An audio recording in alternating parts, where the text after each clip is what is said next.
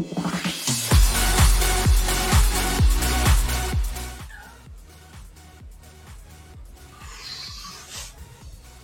はようございます。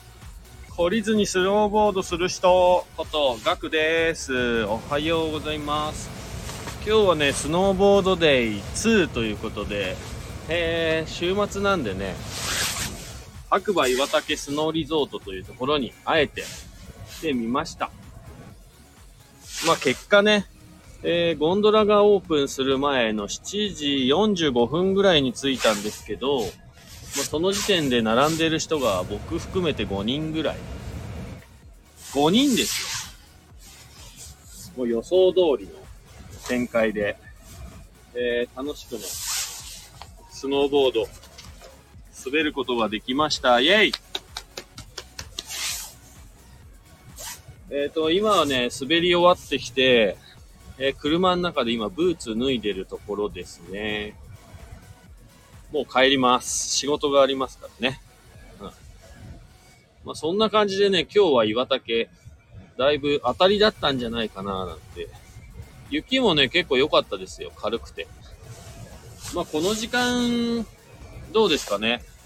まずね、ゴンドラは動いたんですけど、その後上のリフトが動いてなくて、なんと、5分10分待たされるっていうね。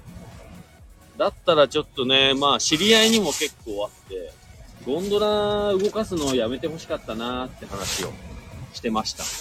確かにそうですよね。上の吹雪の中で待つんだったら、下のゴンドラのとこでね、待ってた方が、まだトイレもあるし、なんだかんだあるじゃない。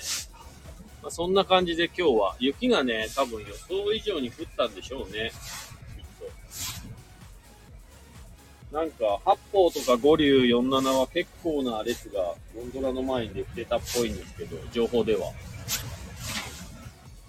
岩岳はなんと5人だけ。平和なスタートでした。競争もない。競争のない世界ってこういうことだなって毎回思うんです。だから僕はね、岩岳好きですね。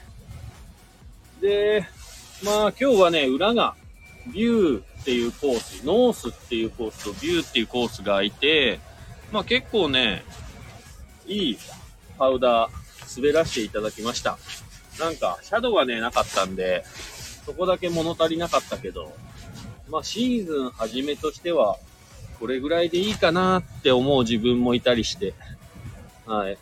とにかくね、前回ね、47でもちょっと軽いトラブルね、リフトが動かないとか。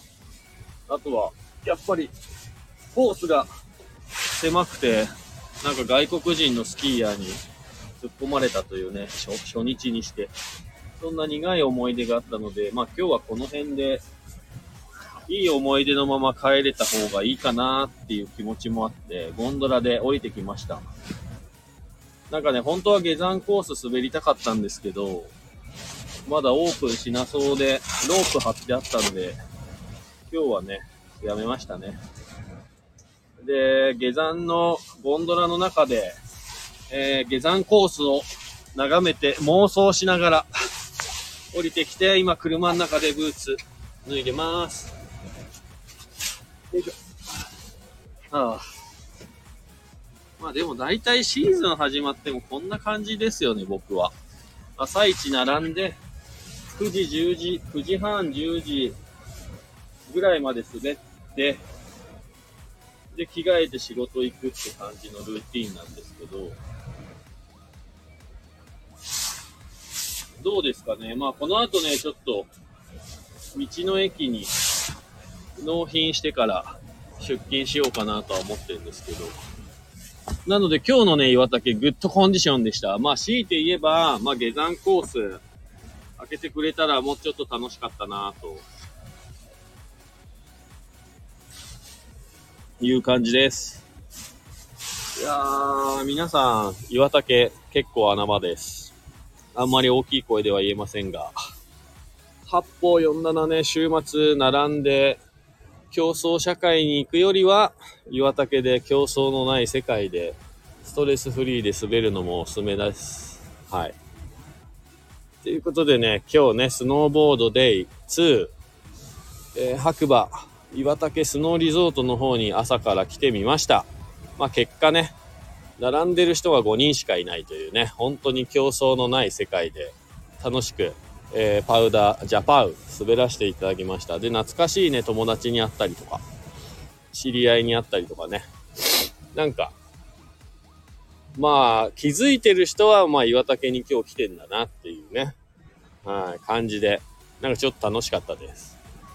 まあ、前回もね、言ったんですけど、まあ、より詳しいことは、まあ、アメブロに書こうかな、なんて思っていて、前回はちゃんと実行してね、ブログの方に書きました。酔っ払いながらですけど。はい。そんな感じでまたね、滑りに行った時に、えー、懲りずにスノーボードする人というね、番組、えー、やってますんで、皆さん、気長に今シーズンお付き合いよろしくお願いします。えー、フォローね、いいね、コメントなどなど、えー、いただけると励みになりますので、皆さんまたそちらもよろしくお願いします。えー、っとね、あとはね、白馬の需要のない白馬ニュースという姉妹チャンネル。あとは、えー、ずくなしラジオ、まあ、雑談時々コーヒーっていうね、チャンネルもやってます。えー、そちらもね、よかったら聞いてみてください。それでは皆さん、良い週末を。エンジョイ白馬じゃあねー。